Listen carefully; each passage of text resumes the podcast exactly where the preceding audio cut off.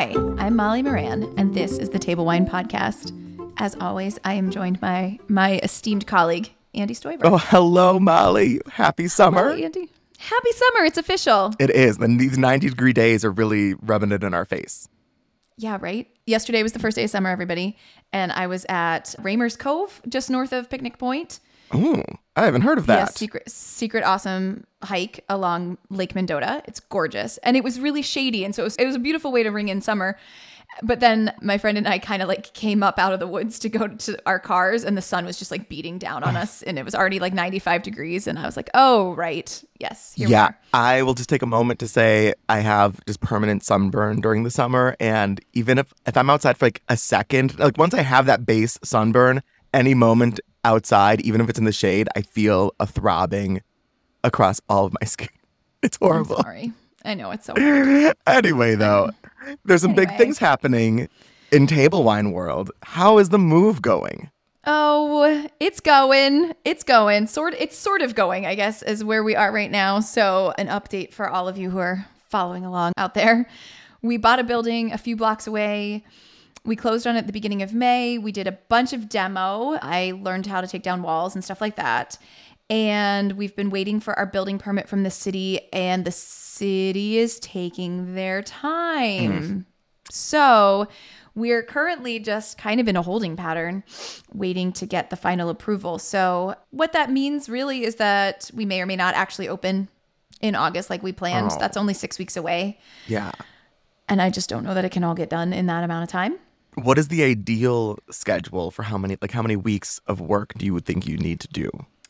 I think that we're at like exactly six weeks of work right now, mm. which would mean like if it if we were allowed to start going, we might be able to get it done by then. But that's not really the real world that we live in. So there's that. It's a little stressful. It's actually a lot stressful.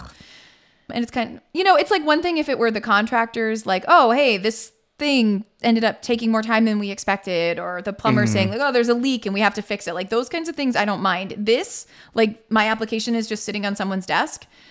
This is very frustrating. Yeah. So if anybody out there can help me. this is my plea. Maybe by the time we we put this out, maybe this won't be a problem anymore, but we'll see. yeah, municipal power is not fun to deal with and I don't have to think about it. I know. And everybody kept asking me last week, the last week or two at the store, like, how are things going? Whatever. And I was like, really, all I'm doing right now is spending money. Like, I'm spending, buying lights, buying a cooler, you know, like, I'm like, it's going to look great, but I'm just like in the spending phase. Ugh. Man, so okay, scary. well, let's be a little uh, silver linings or Please, excitement. yes. Can you tease us with something to look forward to about the new space?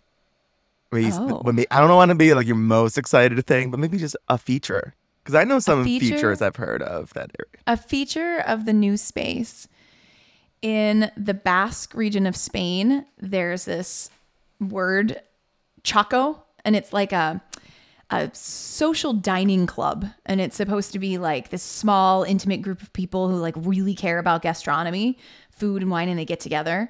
And when I was in Rioja years ago, one of the wineries like took us into like what was basically like a little private salon, like a little tasting room, mm. and they called it the Txoko. And then the importer, actually, of the wine we're going to taste, they have a tasting room in Chicago and they call it the Txoko. And so when we were kind of talking about stuff, Connor and I just kept referring to what is going to be the little room in our new space where like the bar area, but also like where I'll teach classes and stuff. And we kept calling it the Txoko. And then we were like, no, like it is actually called the Txoko. Like we're going to call it the Txoko.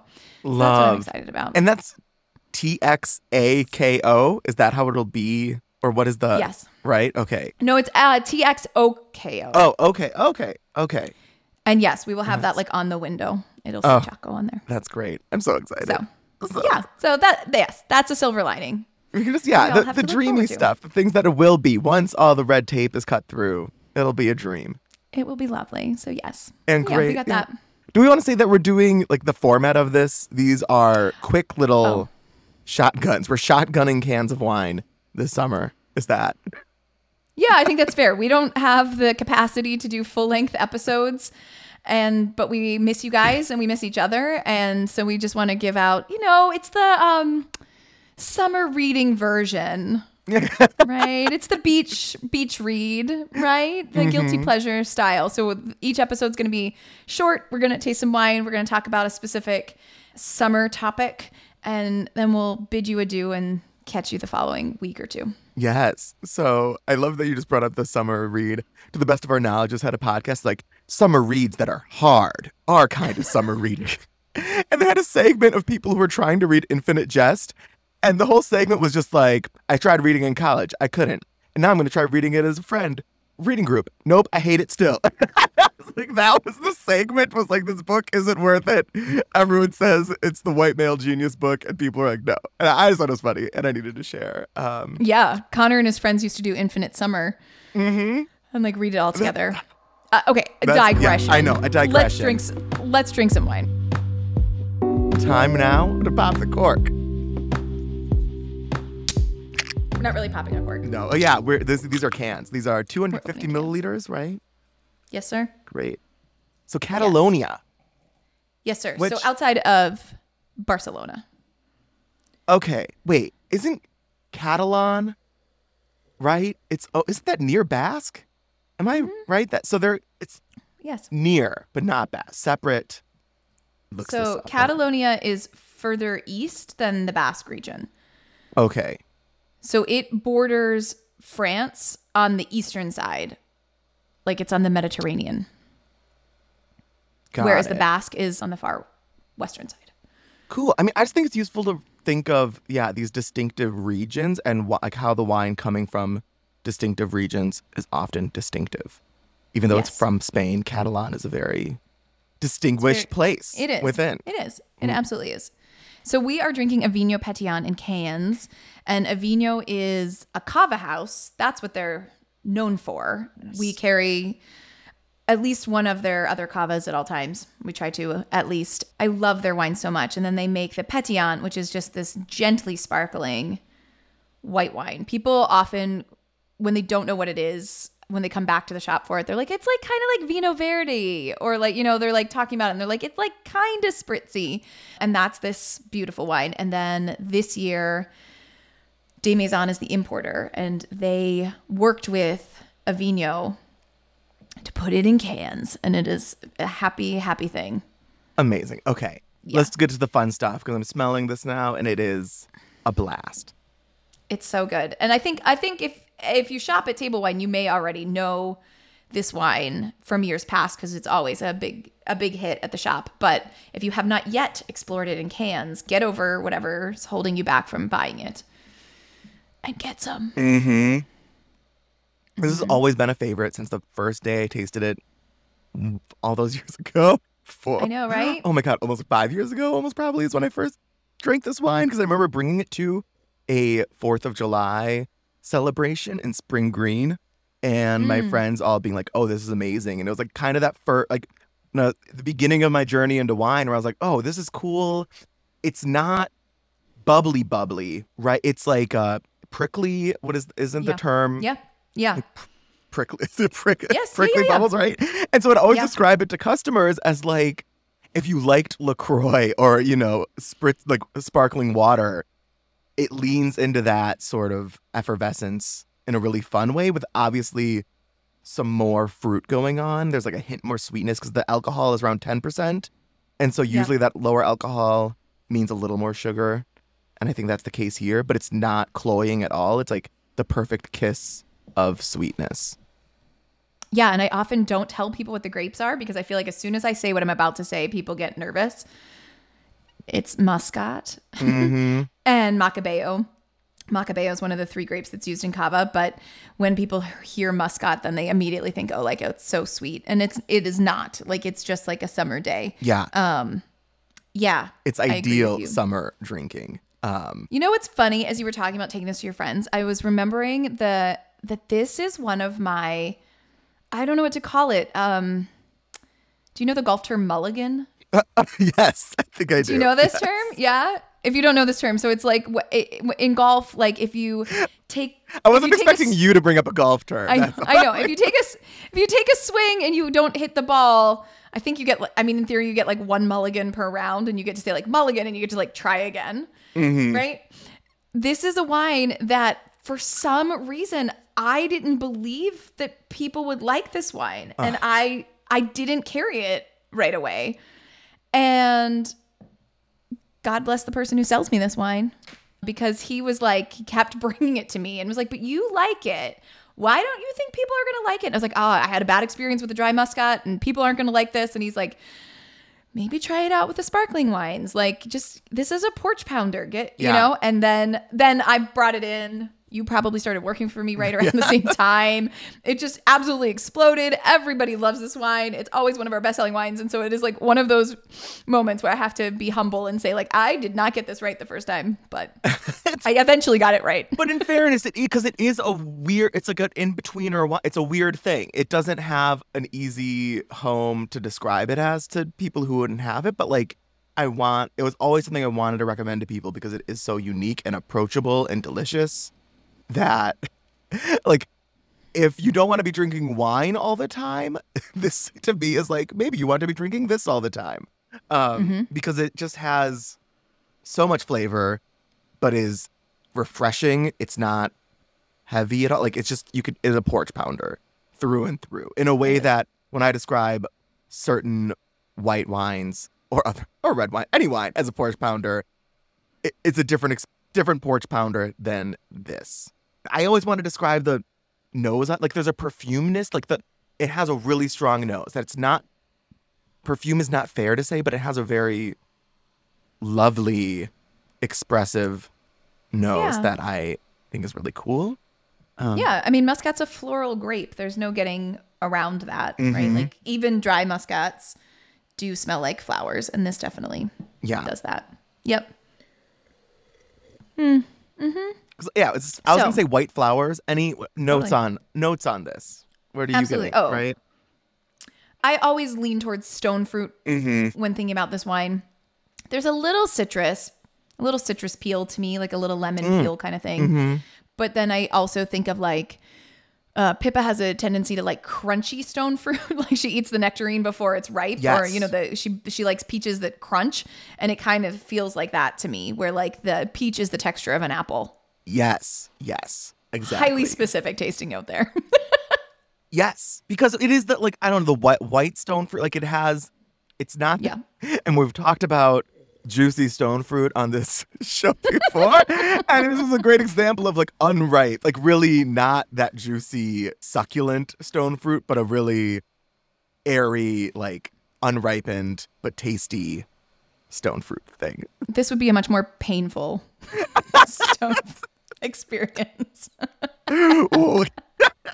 I, listeners might have to go back, may have to watch a movie, may need to go to sex ed. You, to- uh-huh. If you don't know what we're referencing, you need to go back and listen to some episodes. Ex- Yeah, so that's that's my pick for canned wine this summer. I think it's just so easy to love. I'm taking some to a park picnic this evening. I know that it will knock everybody's socks off. It'll be great. I'm going camping this weekend, and I got these new things that keep cans cold, and so this there's gonna be a lot of this. That's my great. Very excited. So get some, everybody. yeah, excellent. And now it's time to decant. We're going to talk about our subject. Let it breathe a little bit, Andy. Woo! And so for our little summer fun podcast, we are going to try and focus each of these episodes on a different media. And so today, Molly has chosen music. So we are going to discuss some favorite music that we are listening to. and I, Molly, I think I know what you're going to say.